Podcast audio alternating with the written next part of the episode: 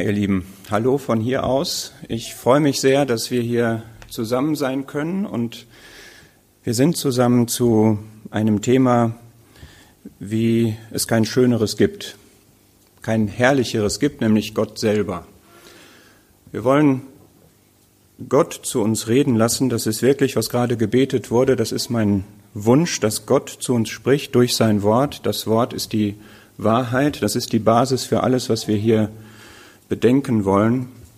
Und es soll um Gott selber gehen. Wir haben diesen ersten Vortrag gestellt unter den Titel Der Segen eines gesunden Gottesbilds. Und vielleicht fragt sich jemand, was hat das überhaupt auf sich, dieses Gottesbild? Was ist damit eigentlich gemeint? Und wenn ich jetzt sagen würde, wir verwenden diese Stunde jetzt mal damit, dass jeder aufschreibt, was ihm über Gott einfällt, was er über Gott weiß, was er über Gott denkt, was er empfindet über Gott. Wie würde dann euer Blatt oder eure Blätter aussehen? Könnt ihr mal kurz drüber nachdenken, was euch so auf Anhieb dazu einfällt?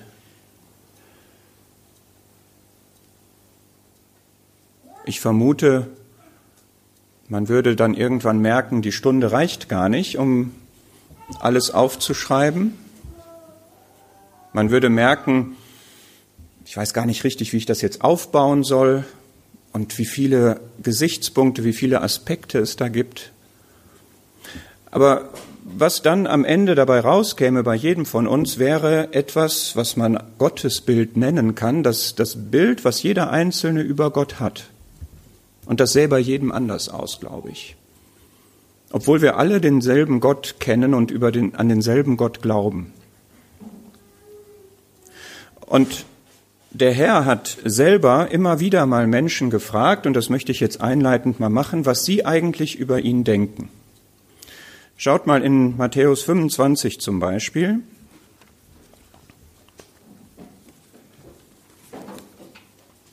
Oder ich fange mal an mit Matthäus 16.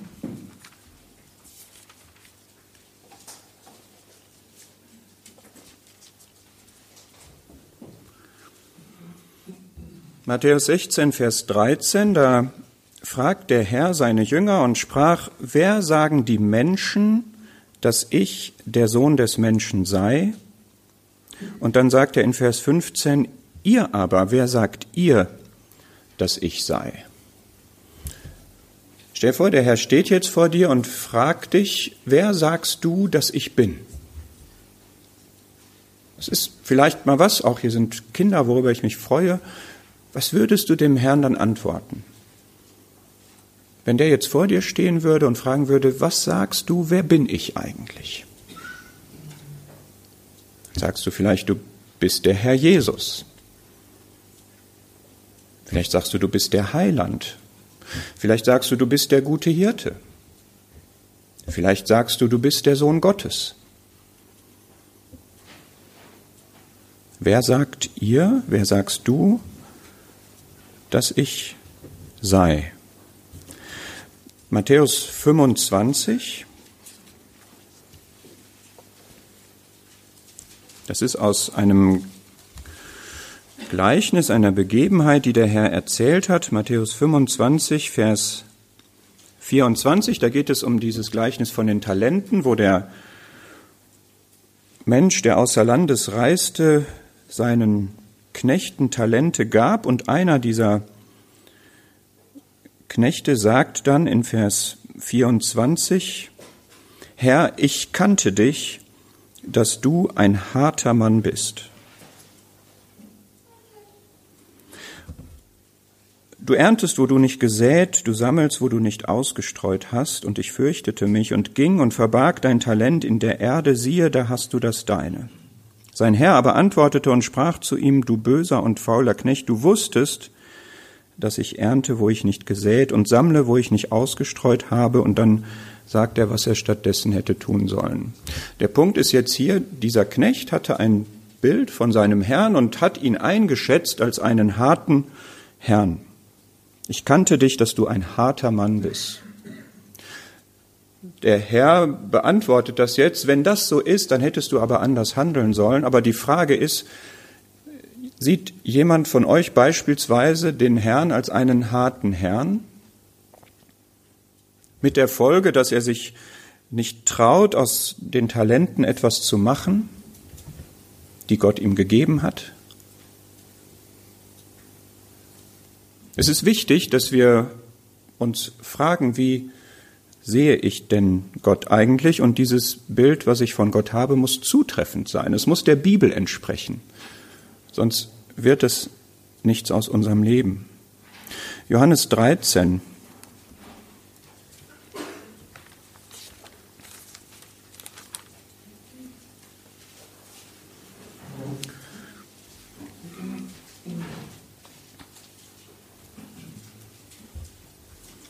Johannes 13, Vers 13, da sagt der Herr auf dem Obersaal zu seinen Jüngern,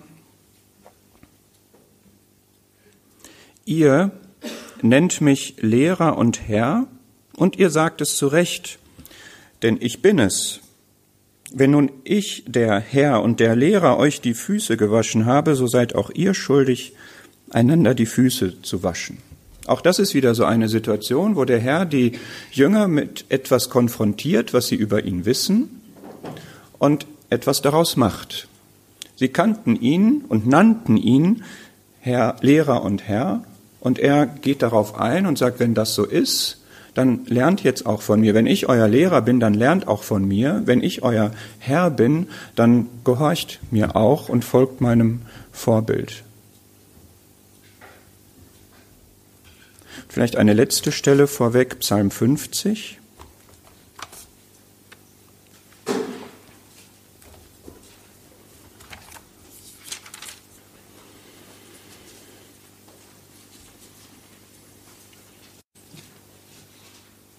Psalm 50, Vers 21.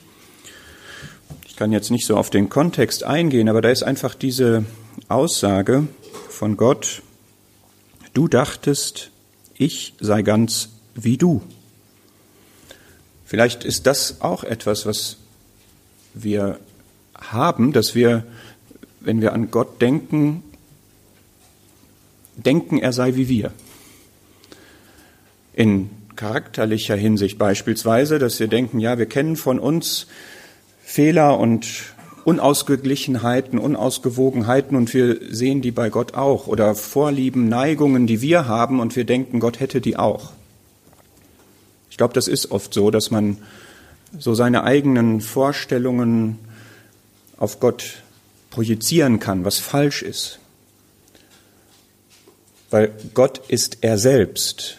Und auch wenn Gott sich manchmal in menschlichen Begriffen beschreibt, ist er trotzdem er selbst. Ich bin der ich bin. Und er hat nichts Menschliches. Er ist nicht mit dem Menschen vergleichbar. Aber vielleicht haben diese vier Stellen so ein bisschen gezeigt, worum es gehen soll. Es soll darum gehen, dass jeder von uns Gedanken hat über Gott und jeder hat ein Bild von Gott. Jeder hat ein Gottesbild. Und die Frage ist, ist es richtig? Vielleicht sind wir mal mit Menschen im Gespräch, die Gott noch gar nicht kennen. Dann ist das etwas, womit man mal anknüpfen kann und fragen kann, wie stellst du dir Gott eigentlich vor? Was denkst du über Gott? Oder vielleicht ist es für uns selber auch einmal eine gesunde Frage. Der Segen eines gesunden Gottesbilds, was ist ein gesundes Gottesbild? Das kann nur ein Bild sein, was der Schrift entspricht, was dem entspricht, wie Gott sich offenbart hat, wie Gott in der Bibel niedergelegt hat, wie er ist. Das ist die gesunde Lehre, davon spricht der Timotheus und Titusbrief. Das ist das, was auch für uns gesund ist. Lasst uns das mal in Psalm 78 nach, in Psalm 73 nachschlagen.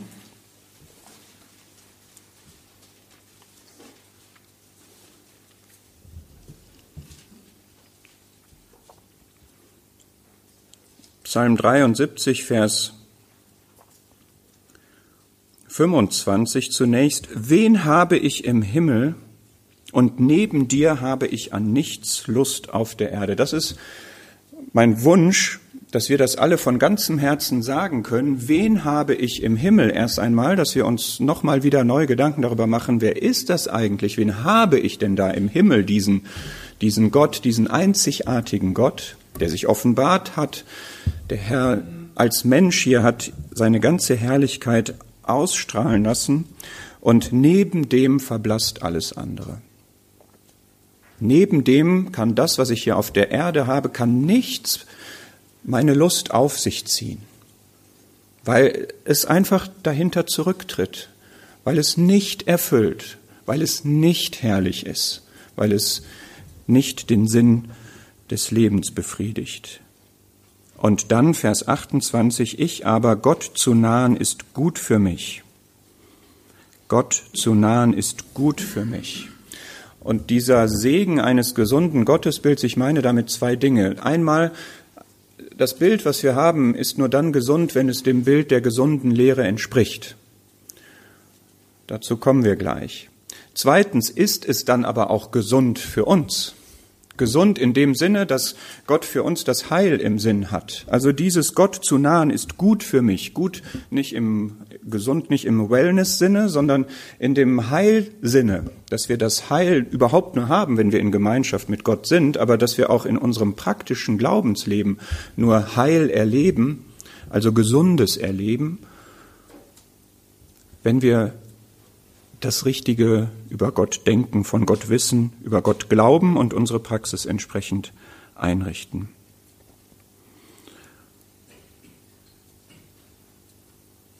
Vielleicht noch zwei Verse, um das noch einmal zu verdeutlichen, aus dem Propheten Hosea noch einen.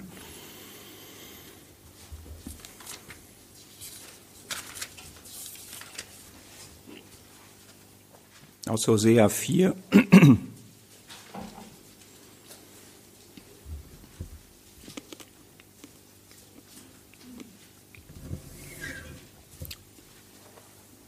Das Thema, was wir jetzt haben, entspricht in, in den Begriffen der Schrift am ehesten dem Thema Erkenntnis, Gott zu erkennen. Und Hosea sagt hier in Hosea 4, Vers 6, Mein Volk wird vertilgt aus Mangel an Erkenntnis. Wir können diesem Vers entnehmen, dass wenn man Gott nicht erkennt oder Gott nicht richtig erkennt, dass das verhängnisvoll ist, dass das schädlich ist, dass das ja, vertilgend ist letztlich die Wirkung, die das für das Volk hat. Warum ist das so? Weil Gott, der Schöpfer, den Menschen gemacht hat auf eine Weise, dass er die Erfüllung darin findet, mit Gott Gemeinschaft zu haben. Und wenn man daran vorbeilebt, dann scheitert man. Wer sich nie zu Gott bekehrt, wird am Ende verloren gehen. Wer zwar sich zu Gott bekehrt, aber nicht nach Gottes Gedanken fragt, der wird ein misslungenes, im, im eigentlichen Sinne Gottes, ein misslungenes Leben haben. Demgegenüber sagt Psalm 85,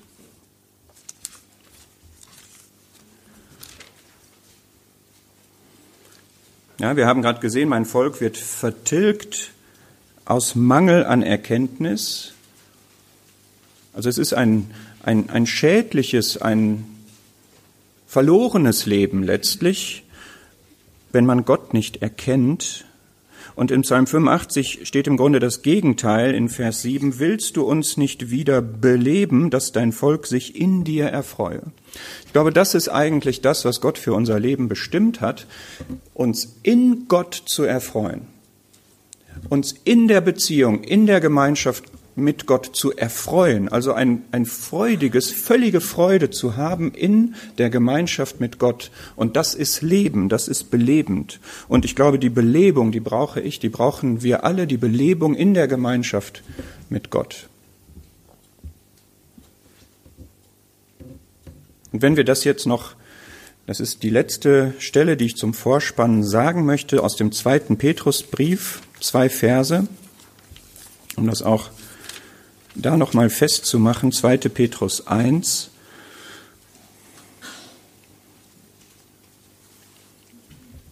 Zweite Petrus 1, Vers 3 oder Vers 2. Gnade und Friede sei euch vermehrt in der Erkenntnis Gottes und Jesu unseres Herrn verkürze den Vers 3. Seine göttliche Kraft hat uns alles zum Leben und zur Gottseligkeit geschenkt durch die Erkenntnis dessen, der uns berufen hat durch Herrlichkeit und Tugend. Diese beiden Verse sagen uns Folgendes. Fragen wir uns nach mehr Gnade, fragen wir uns nach mehr Friede? Möchtest du mehr Frieden, mehr Gnade in deinem Leben haben?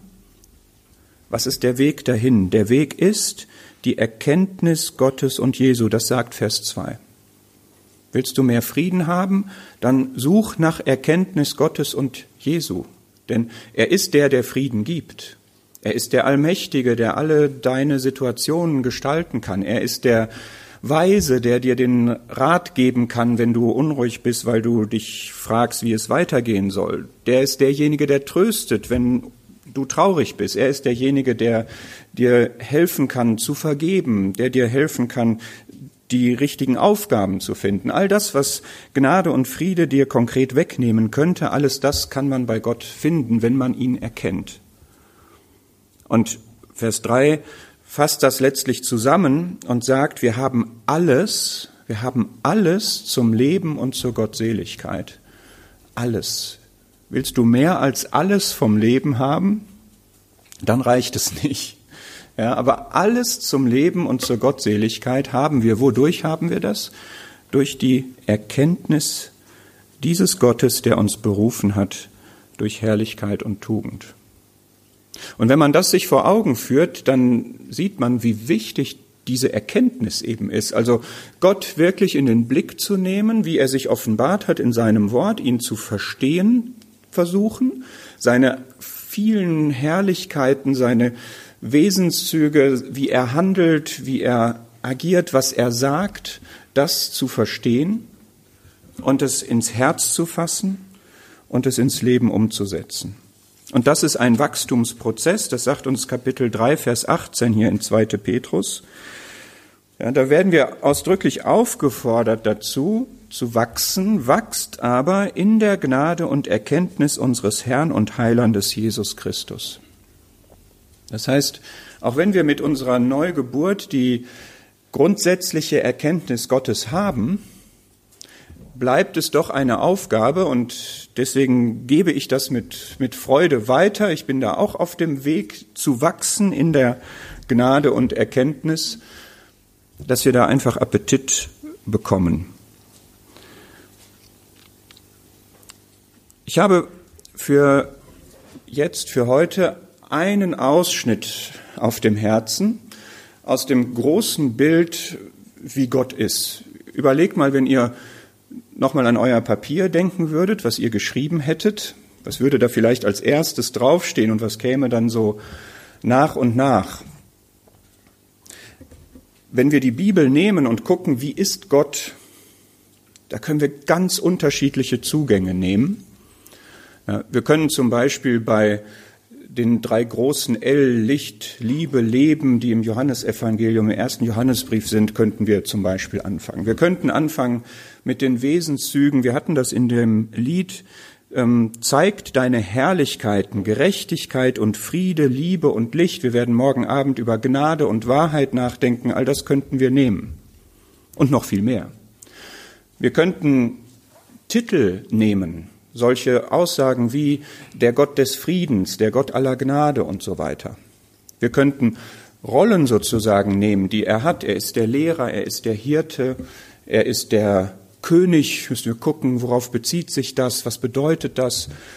Wir könnten die Typen aus dem Alten Testament nehmen und uns das angucken, die Vorbilder.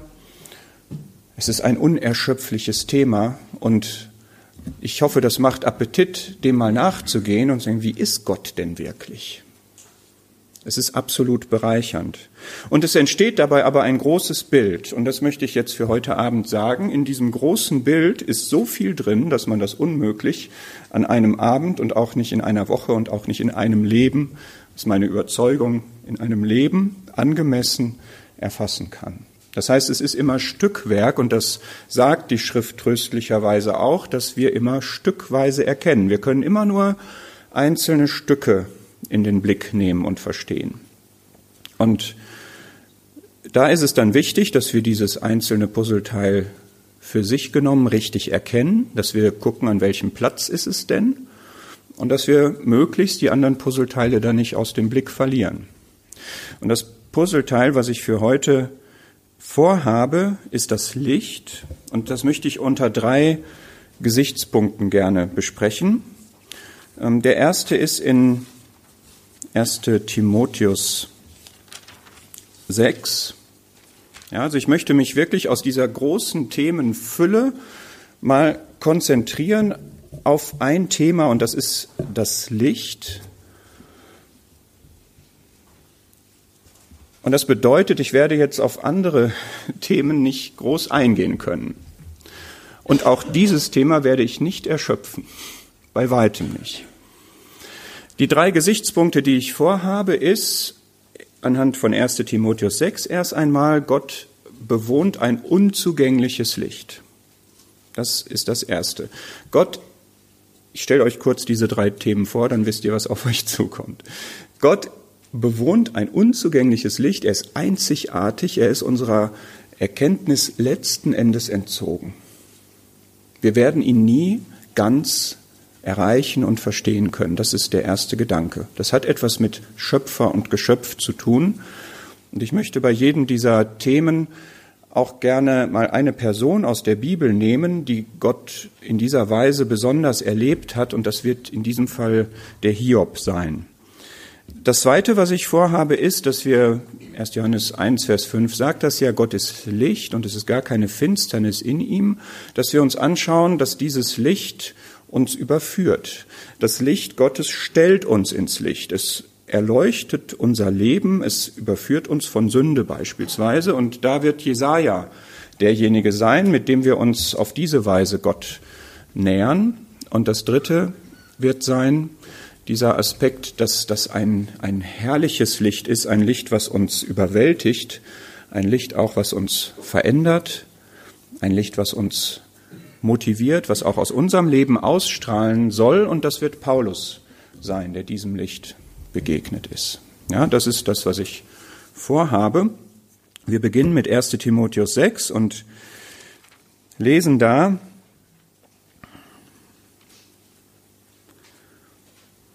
wir lesen da, ja, ich beschränke mich auf den Vers 15 die Erscheinung unseres Herrn Jesus Christus, 1 Timotheus 6, Vers 15, die zu seiner Zeit zeigen wird, der selige und alleinige Machthaber, der König der Könige und Herr der Herren, der allein Unsterblichkeit hat, der ein unzugängliches Licht bewohnt, den keiner der Menschen gesehen hat noch sehen kann, dem Ehre sei und ewige Macht. Amen. Das Erste, was wir bei diesem Thema besprechen und was vielleicht auch das wirklich fundamental Wichtigste ist, was wir über Gott wissen müssen, ist, dass Gott einzigartig ist, dass Gott erhaben ist, dass Gott auf dem Thron ist, dass Gott der ist, der das Sagen hat, der uns entzogen ist.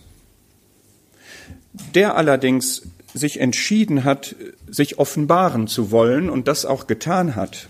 Er hat eine Schöpfung gemacht und er ist Gott der Sohn ist in diese Schöpfung gekommen, ist da die Ausstrahlung von Gottes Herrlichkeit geworden und er hat uns sein Wort gegeben, indem wir etwas über ihn erfahren. Aber er ist immer noch dieser allein selige Gott, der selige und alleinige Machthaber, der selige, der sich selbst genügt, der uns nicht braucht, aber doch sich entschieden hat, uns zu schaffen und sich sogar entschieden hat, mit uns Gemeinschaft haben zu wollen von uns angebetet werden zu wollen, sich für jeden persönlich von uns interessiert, für jeden von uns einen Plan hat, aber der selig und alleinige Machthaber. Was haben wir mit vielen Machthabern zu tun? Was haben wir mit vielen zu tun, die Macht ausüben? Aber er ist der alleinige Machthaber. Er ist und bleibt derjenige, der alles in seiner Gewalt hat. Er ist in dieser Hierarchie derer, die herrschen. Er ist der König der Könige. Er ist der Herr der Herren. Er ist ganz oben an der Spitze und zwar in seiner eigenen Welt. Das ist der Gott, mit dem wir es zu tun haben. Er allein hat Unsterblichkeit. Wir haben eine unsterbliche Seele, aber sie geht von ihm aus. Sie hat er uns geschenkt. Er allein ist ewig. Er hat uns vieles gegeben, zum Beispiel das ewige Leben, so dass wir mit ihm Gemeinschaft haben können. Aber das kommt nicht von uns und das können wir auch nicht selber haben und weitergeben, sondern das verdanken wir ihm.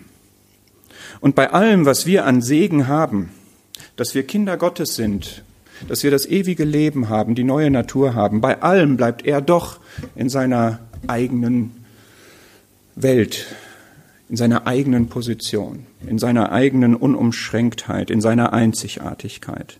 Er allein hat Unsterblichkeit und er bewohnt ein unzugängliches Licht. Eine ganz interessante Formulierung. Er bewohnt ein unzugängliches Licht.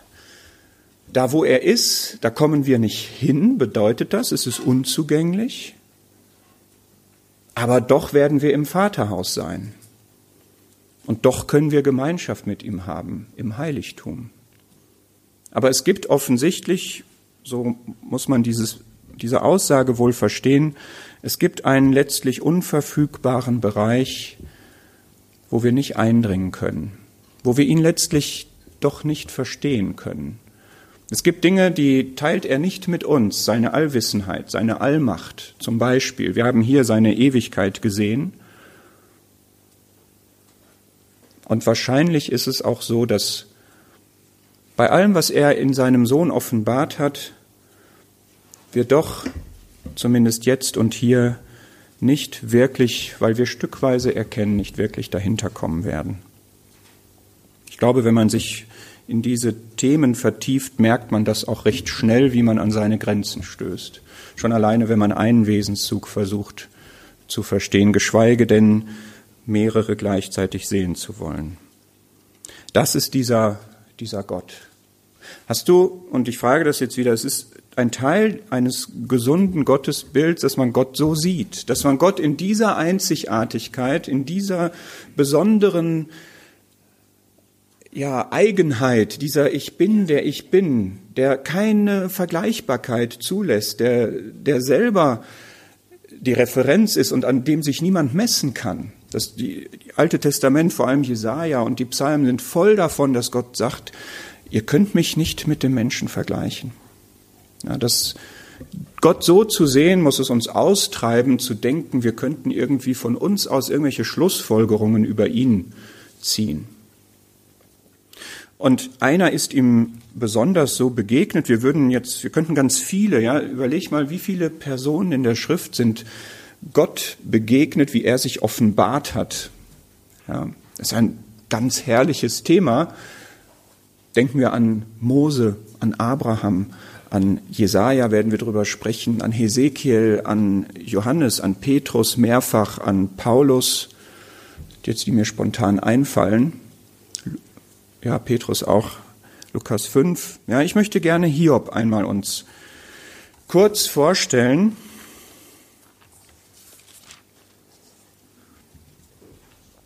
Hiob 42.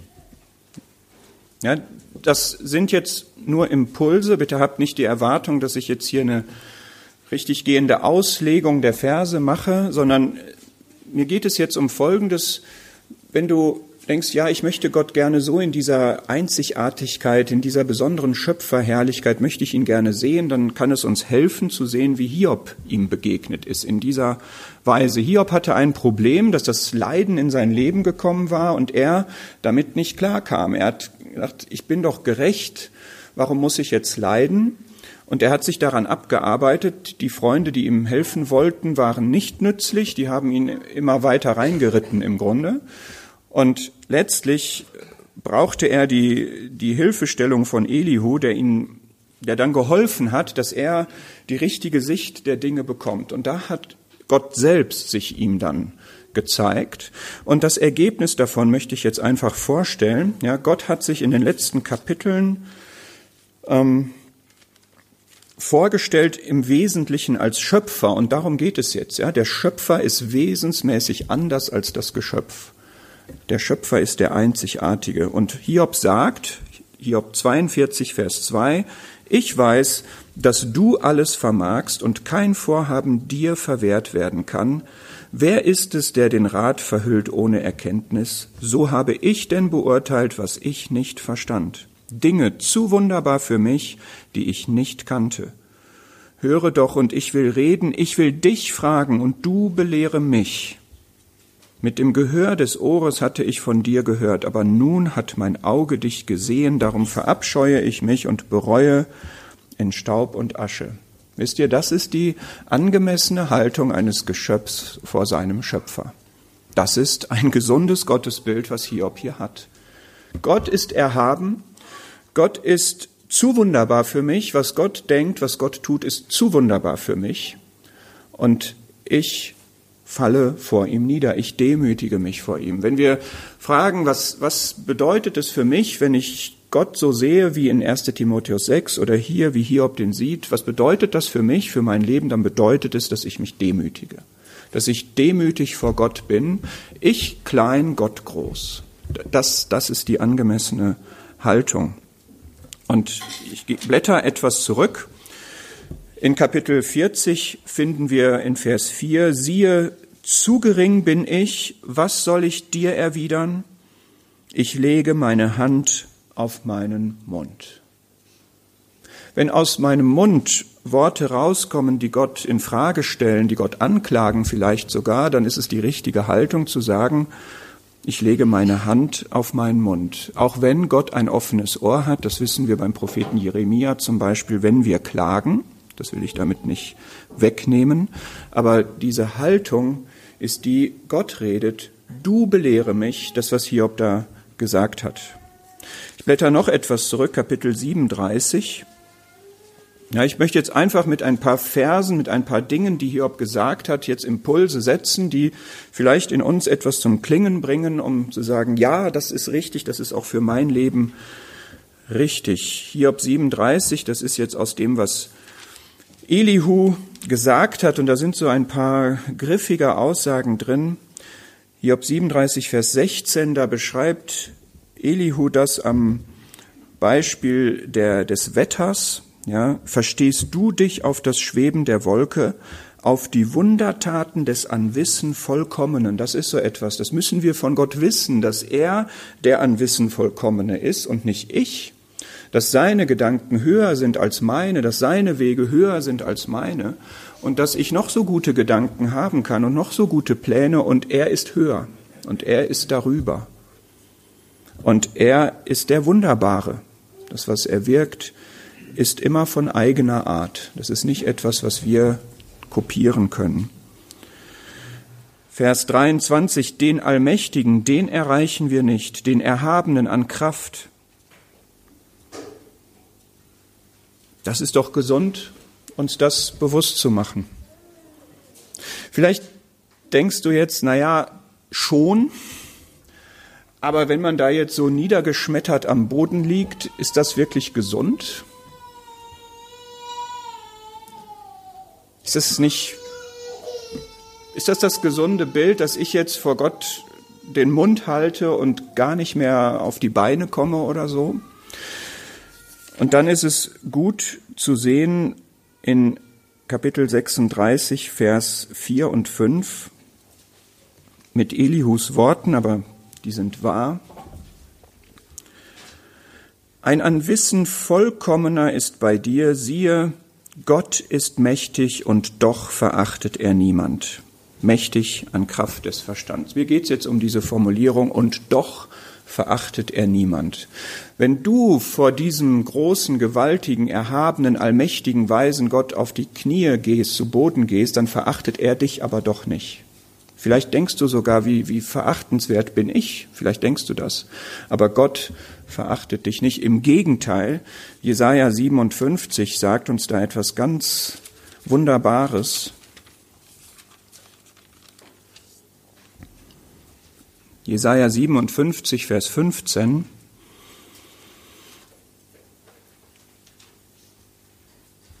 So spricht der Hohe und Erhabene, der in Ewigkeit wohnt und dessen Name der Heilige ist. Ich wohne in der Höhe und im Heiligtum und bei dem der zerschlagenen und gebeugten Geistes ist, um zu beleben den Geist der Gebeugten und zu beleben das Herz der Zerschlagenen. Das ist nämlich unser Gott. Ja, er ist einerseits dieser Erhabene, dieser Einzigartige, der über allem thront, der alle Gewalt hat, alle Macht, der alles weiß und vor dem wir wirklich nur, wenn wir ihn so erkennen, zu Boden gehen können. Aber genau das ist die, die Verfassung, in der er dann bei uns wohnen kann. Er wohnt nämlich nicht nur dort in dem Heiligtum, sondern er wohnt auch bei dem, der diese Geisteshaltung hat, der diesen zerschlagten und gebeugten Geist hat. Dem Demütigen gibt er Gnade. Und deswegen ist es wichtig, dass wir vor Gott demütig sind. Und es ist gleichzeitig wichtig, dass wir wissen, dass er das nicht verachtet, sondern dass das der Weg ist, wie er in Gnade uns begegnet und bei uns wohnt. Weil wir dann völlig mit ihm in Einklang sind. Und ich wünsche mir jetzt, wenn wir diese erste Thematik verlassen, dass diese beiden Eindrücke jetzt bei uns sind, ja, dass wir diesen erhabenen Gott wirklich bewundern und sagen, das ist wirklich einzigartig von eigener Art, von eigener Qualität. Dem bin ich gar nicht gewachsen, das ist unzugänglich für mich wirklich. Aber er hat entschieden, bei mir zu wohnen, wenn ich diese Haltung habe neutestamentlich gesprochen, wenn ich mich zu ihm bekehrt habe und neues Leben habe, dieses ewige Leben, was die Gemeinschaft mit ihm, die Erkenntnis von ihm ermöglicht. Aber auch praktisch in meinem Leben, dass er da ist, wo ich am Boden liege. Vielleicht ist hier gerade jemand, auf den das besonders zutrifft, dieses zerschlagene, dieser zerschlagene und gebeugte Geist. Das, das ist die Verfassung, wo Gott sagt, ich wohne bei dir, ich wohne bei dem, ich bin da bei dir in Gemeinschaft mit dir. Wir kommen zu dem zweiten Punkt. Ich möchte das festmachen an 1. Johannes 1, wie gesagt.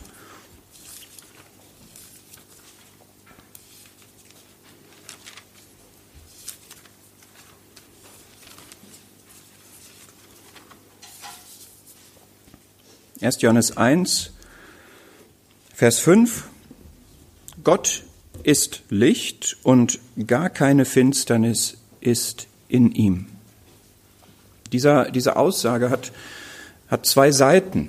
Das eine ist eine positive Aussage, Gott ist Licht, und das andere ist in dem Sinne eine negative, dass gesagt wird, was Gott nicht ist, es ist gar keine Finsternis in ihm.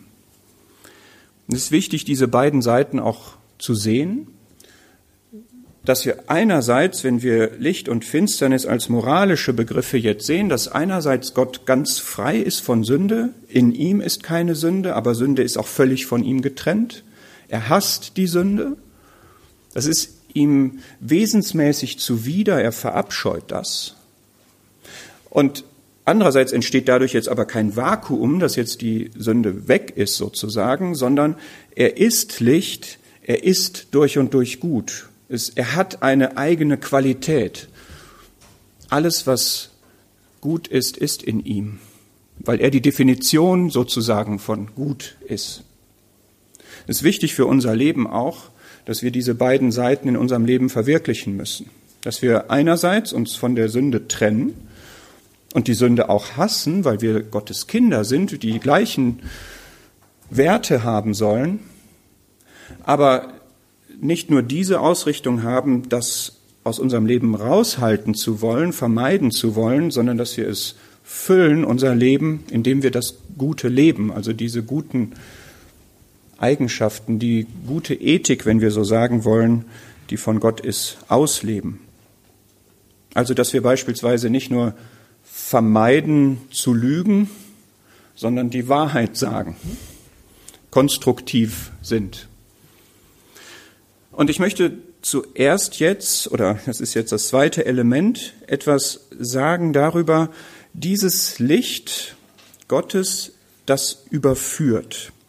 Und wir können das finden im Johannesevangelium. In Kapitel 1.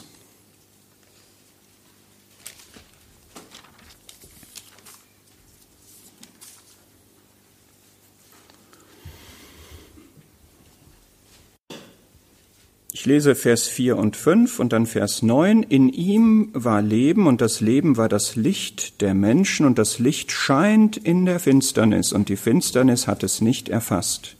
Vers 9. Das war das wahrhaftige Licht, das in die Welt kommend jeden Menschen erleuchtet oder die Fußnote sagt, jeden Menschen ins Licht stellt. Und wir lesen noch aus Kapitel 3, Vers 19. Dies ist das Gericht, dass das Licht in die Welt gekommen ist und die Menschen haben die Finsternis mehr geliebt als das Licht, denn ihre Werke waren böse. Denn jeder, der Böses tut, hasst das Licht und kommt nicht zu dem Licht, damit seine Werke nicht bloßgestellt werden. Wer aber die Wahrheit tut, kommt zu dem Licht, damit seine Werke offenbar werden, dass sie in Gott gewirkt sind. Das ist eine Aussage über Gott, das ist eine Aussage über den Herrn, dass er dieses leuchtende, strahlende Licht in dein, in mein Leben hinein leuchtet es ist ein durchleuchtendes Licht und es deckt, einfach weil es der, der Maßstab ist und weil es das ist, was geschieht, es stellt jeden Menschen ins Licht, deckt es auf, was da ist. Und was da ist, das kann gut oder böse sein. Wenn du dir vorstellst, du stehst vor Gott und er leuchtet mit seiner wirklich klaren, unbestechlichen Reinheit und Heiligkeit auf dich? Was ist da alles dann im Licht? Das ist ein herzerforschender Gedanke jetzt. Und wir wollen mal jemanden nehmen, der das so erlebt hat, nämlich Jesaja, und gehen nach Jesaja 6.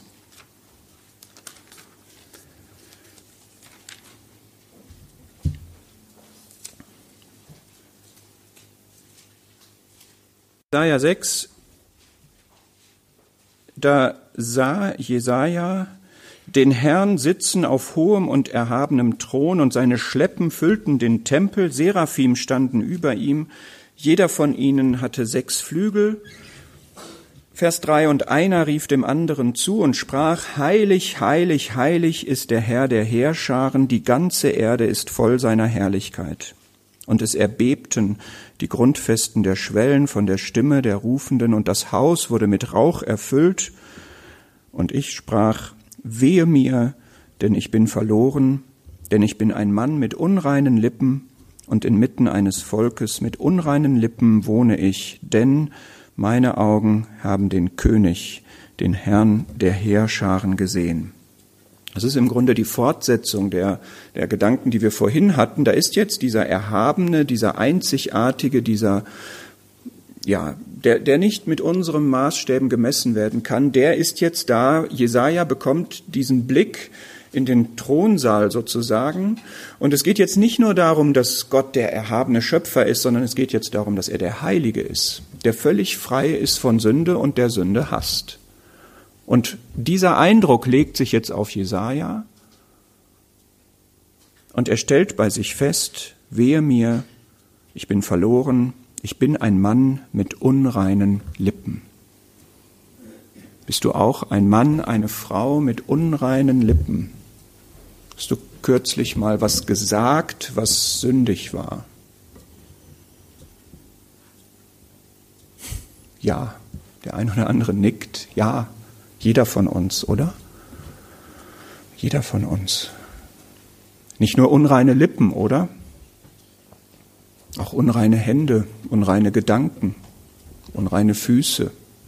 Wenn wir mal bei den Körperteilen bleiben, finden wir vielleicht noch mehr. Ich glaube, auch das ist gesund, dass wir Gott so sehen. Denn Sünde in unserem Leben ist nicht gesund. Die Sünde müssen wir erkennen und die muss aus unserem Leben raus. Wir brauchen die Vergebung. Und ich kenne euch ja jetzt nur zum Teil, aber vielleicht ist jemand hier, der überhaupt erstmals in seinem Leben so einen Blick auf Gott und auf sich selber braucht, dass er feststellt, ja, wenn das der Maßstab ist, also jedes Wort, was nicht der Wahrheit entspricht, jeder Gedanke, der nicht dieser überwältigenden Reinheit Gottes entspricht, wenn eins davon genügt und ich bin verloren, und das ist so, das sagt die Schrift so, wie soll das weitergehen? Ja, dann ist der Weg, sich zu bekehren. Dann ist der Weg, das bei Gott abzuladen und zu sagen, ich bekenne dir die Sünde in meinem Leben, ich kehre zu dir um, ich tue Buße.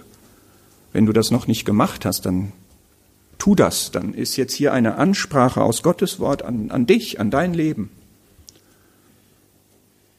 Wir können mit irgendetwas Sündigem nicht vor Gott bestehen.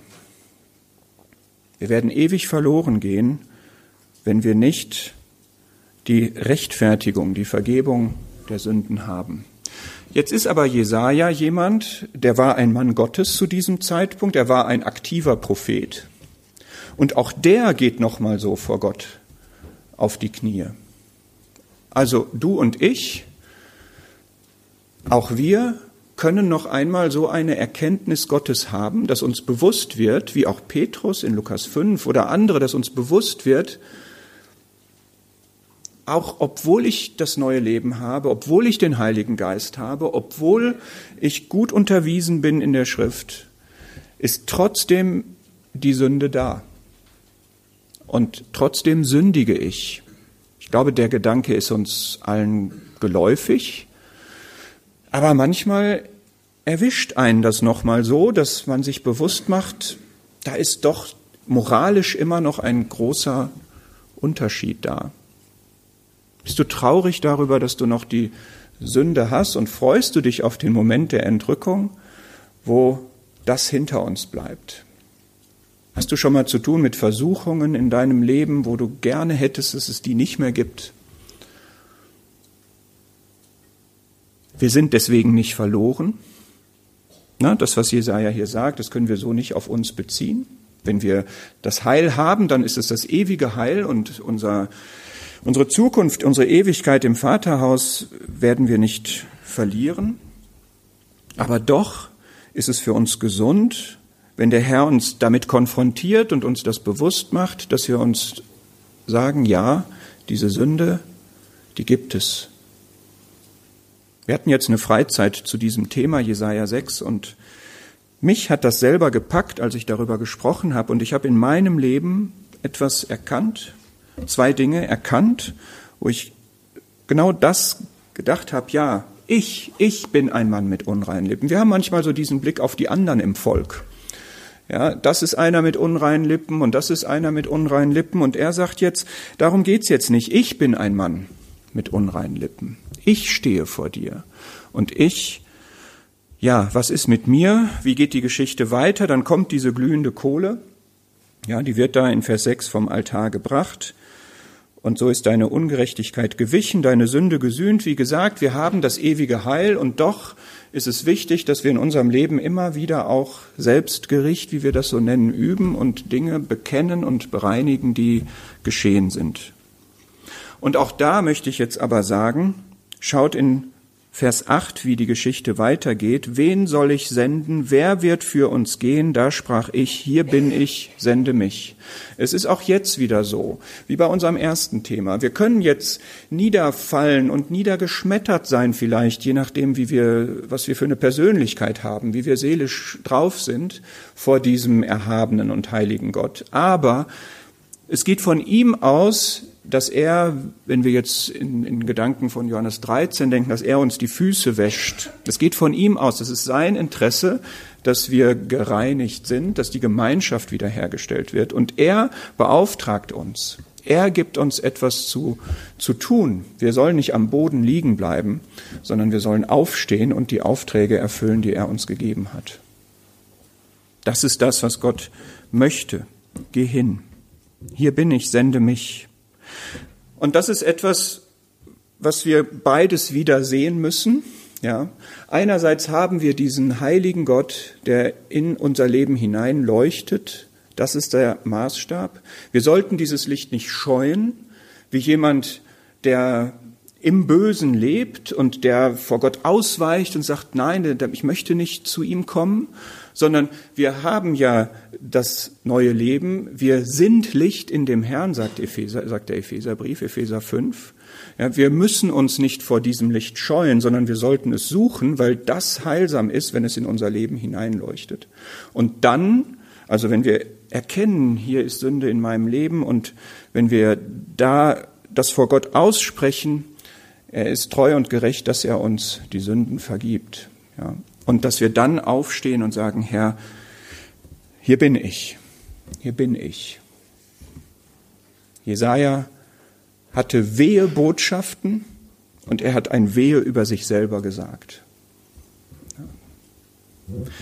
Der dritte Punkt, ich sehe, ich werde etwas überziehen, ich bitte um Nachsicht. Der dritte Punkt ist der Gedanke, dass dieses Licht nicht nur überführende Wirkung hat, sondern es hat auch eine, eine überwältigende, in dem Sinne Wirkung, dass es uns erfasst, dass es uns packt, dass es uns motiviert, dass es uns verändert und dass es aus unserem Leben ausstrahlt. Und ich möchte dazu gerne direkt auf, den, auf das Beispiel gehen, was ich dazu habe. Das ist der Paulus. Wir gehen nach Philippa. Philipperbrief.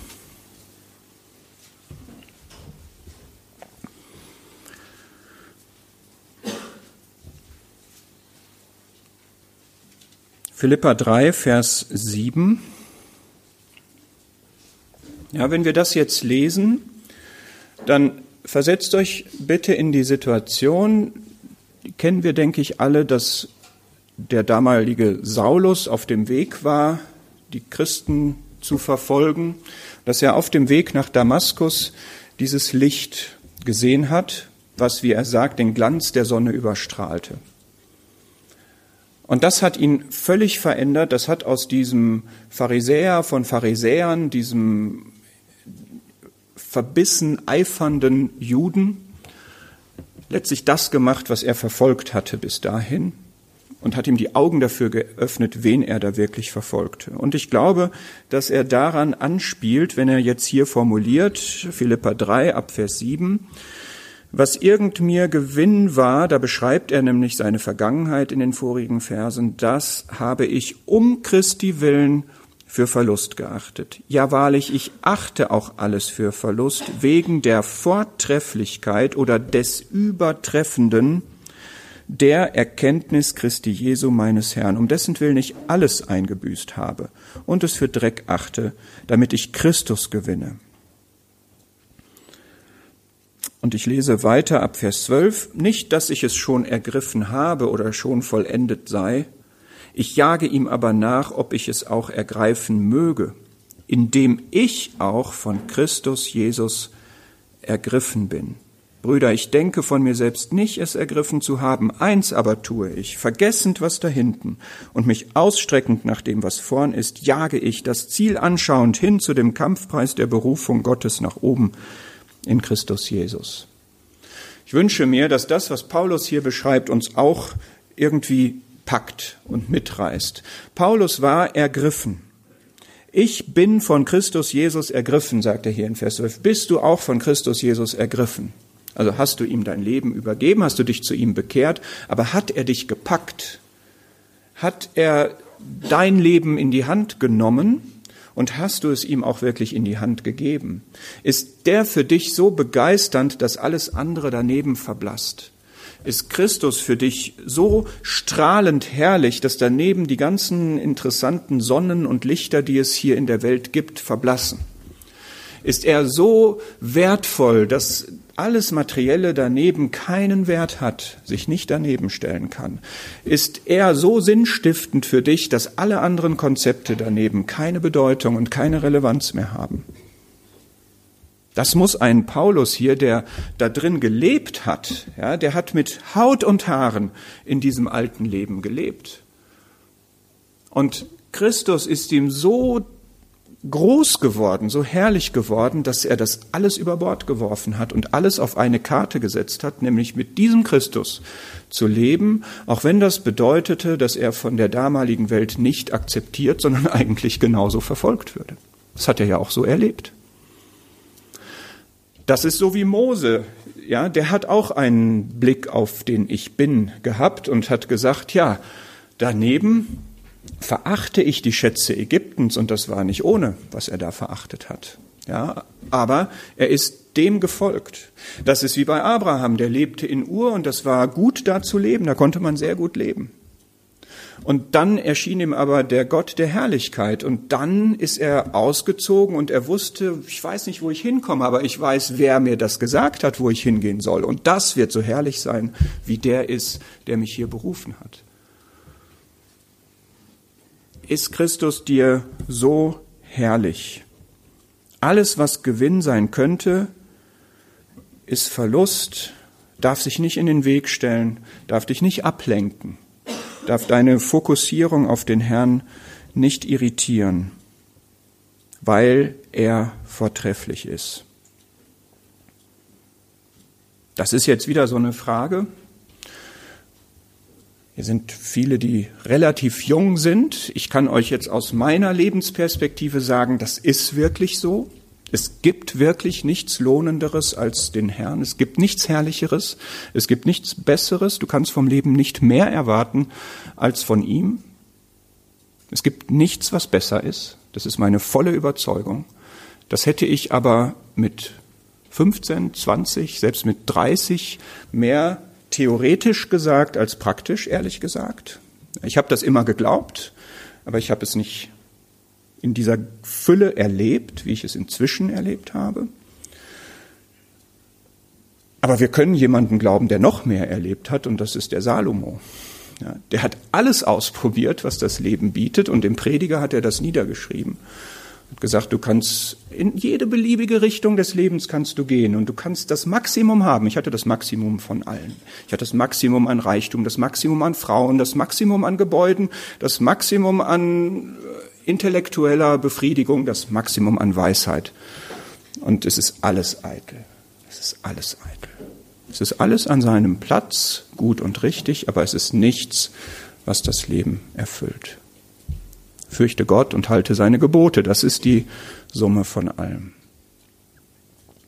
Und ich kann nur bitten, dass wir das hier auf uns wirken lassen und sagen, wenn das jemand wie Paulus, Paulus ist eine historische Figur, ja, das ist nicht eine Geschichte, die hier erzählt wird, das ist Paulus Lebensweg, das ist Paulus Biografie, er hat das so erlebt. Ja, und wenn wir dann mal schauen würden, wie hat Paulus gelebt, er hat Verfolgung, er hat Steinigungen, er hat Qualen, er hat alles ertragen. Warum macht das jemand? War das ein Fanatiker? Das war kein Fanatiker. Also es sei denn, man besetzt diesen Begriff jetzt positiv, ja, aber er war einfach erfüllt. Er wusste, diese Herrlichkeit, die habe ich. Und die hat mich gepackt. Christus, so ist er. Ich möchte Drei, drei Stellen möchte ich noch dazu lesen. Ich kann da jetzt leider nicht mehr viel zu sagen, aber vielleicht sind es jetzt einfach auch Impulse, damit der Herr euch vielleicht damit noch weiter beschäftigt. Die erste ist aus 1. Petrus 2.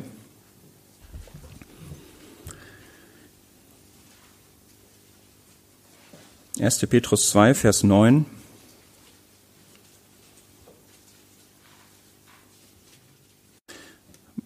Da ist unsere Berufung beschrieben. Und am Ende von Vers 9, 1. Petrus 2, Vers 9 ist unsere Berufung und das betrifft uns auch gemeinsam, auch als Versammlung, dass wir eine Berufung haben aus der Finsternis zu seinem wunderbaren Licht. Und das ist ein Wunsch, den der Herr für uns hat, dass wir das wirklich leben, diese Berufung leben. Dass wir auch, wenn wir uns versammeln, Licht haben und Licht ausstrahlen und im Licht sind und dass es ein wunderbares Licht ist. Ein Licht, was Gottes Handschrift, die Handschrift des Wunderbaren eben trägt. was es nur kann, wenn es durch den Geist gewirkt ist und mit ihm in Einklang ist. Und hier ist jetzt schon die Rede davon, dass wir die Tugenden dessen verkündigen sollen, der uns berufen hat. Und ich möchte als zweite Stelle aus Apostelgeschichte 13 gerne etwas lesen. Apostelgeschichte 13, Vers 47. Ja, also der, der erste Gedanke gerade war, wir haben eine Berufung persönlich und gemeinsam und diese Berufung ist zu diesem wunderbaren Licht. Das ist das, was, was unser Maßstab ist. Ja, auch für, für uns, unser persönliches Leben, aber auch unser gemeinsames Leben. Das zweite ist jetzt, dieses Licht ist etwas, was auch von uns ausgehen soll. Ja, den Gedanken hatte ich jetzt fast nicht in diesem Vortrag, aber in Apostelgeschichte 13, Vers 47 steht, das sagen Paulus und Barnabas, so hat uns der Herr geboten, ich habe dich zum Licht der Nationen gesetzt, damit du zum Heil seist bis an das Ende der Erde. Wenn ich so überwältigt bin von diesem Licht, dann möchte ich das möglichst vielen Menschen weitergeben und mitteilen, dann möchte ich, dass möglichst viele diesen vortrefflichen, diesen herrlichen Christus auch kennenlernen. Und das hier ist interessanterweise ja eine Aussage, die prophetisch aus Jesaja 49 auf den Herrn bezogen ist. Er ist das Licht der Nationen. Und Paulus sagt jetzt ja, aber ich bin doch mit ihm so eins, dass das auch für mich gilt, diesem Auftrag, Licht der Nationen zu sein. Und ich weiß nicht, bist du Licht der Nationen? Gibt es aus deinem Leben ein Licht, was ausstrahlt zu Menschen, die den Herrn noch nicht kennen? Und drittens, also vielleicht, ja, ich glaube, dass evangelistische Bemühungen das brauchen, dass man merkt, wir sind selber gepackt, wir sind selber ergriffen von dem Herrn, von dem wir weitersagen. Ja. Und das dritte ist aus 2. Korinther 3 und damit möchte ich schließen. Noch ein Aspekt des Lichts oder hier ist die Herrlichkeit der Begriff 2. Korinther 3, Vers 18. Wir alle aber mit aufgedecktem Angesicht die Herrlichkeit des Herrn anschauend werden verwandelt nach demselben Bild von Herrlichkeit zu Herrlichkeit als durch den Herrn den Geist. Kein einfach formulierter Vers. Der Punkt ist einfach, wenn ich diesen herrlichen Herrn anschaue, dann wirkt der Geist in mir eine Veränderung in seine Charakterzüge, in seine Wesenszüge von Herrlichkeit zu Herrlichkeit. Wenn ich den Herrn betrachte und sehe in seinem Wort, wie gnädig er ist, dann wird mein, meine Haltung gnädiger. Wenn ich sehe, wie gerecht er ist, dann wird meine Haltung gerechter. Wenn ich sehe, wie sanftmütig er ist, dann lerne ich von ihm und werde das auch mehr. Ja, und das wäre jetzt eigentlich das, das nächste, was man jetzt machen müsste. Ja, dass er sagt, wir schauen uns den Herrn in seinen ganzen moralischen Wesenszügen an um uns von ihm, ja, den, du fragst dich, was ergreift mich denn eigentlich so bei ihm? Ja, was packt mich denn so? Das wäre jetzt der Weg, zu schauen, wie herrlich ist er denn ganz konkret? Was sehen wir bei ihm? Wie anziehend ist das? Wie beeindruckend, wie bewunderungswürdig? Und das Schöne ist, das bewundern wir dann nicht nur, sondern es verändert uns tatsächlich auch. Wir werden ihm ähnlicher. Und dadurch wird auch unser Licht klarer nach außen und das ist das, wozu wir bestimmt sind. Ja, das war jetzt relativ viel. Ich hoffe nicht zu viel. Danke für eure Geduld und wünsche mir für uns alle wirklich, dass wir, ja, diesem Licht uns aussetzen bewusst und dass wir uns davon beeindrucken lassen, motivieren lassen für ein Leben mit dem Herrn.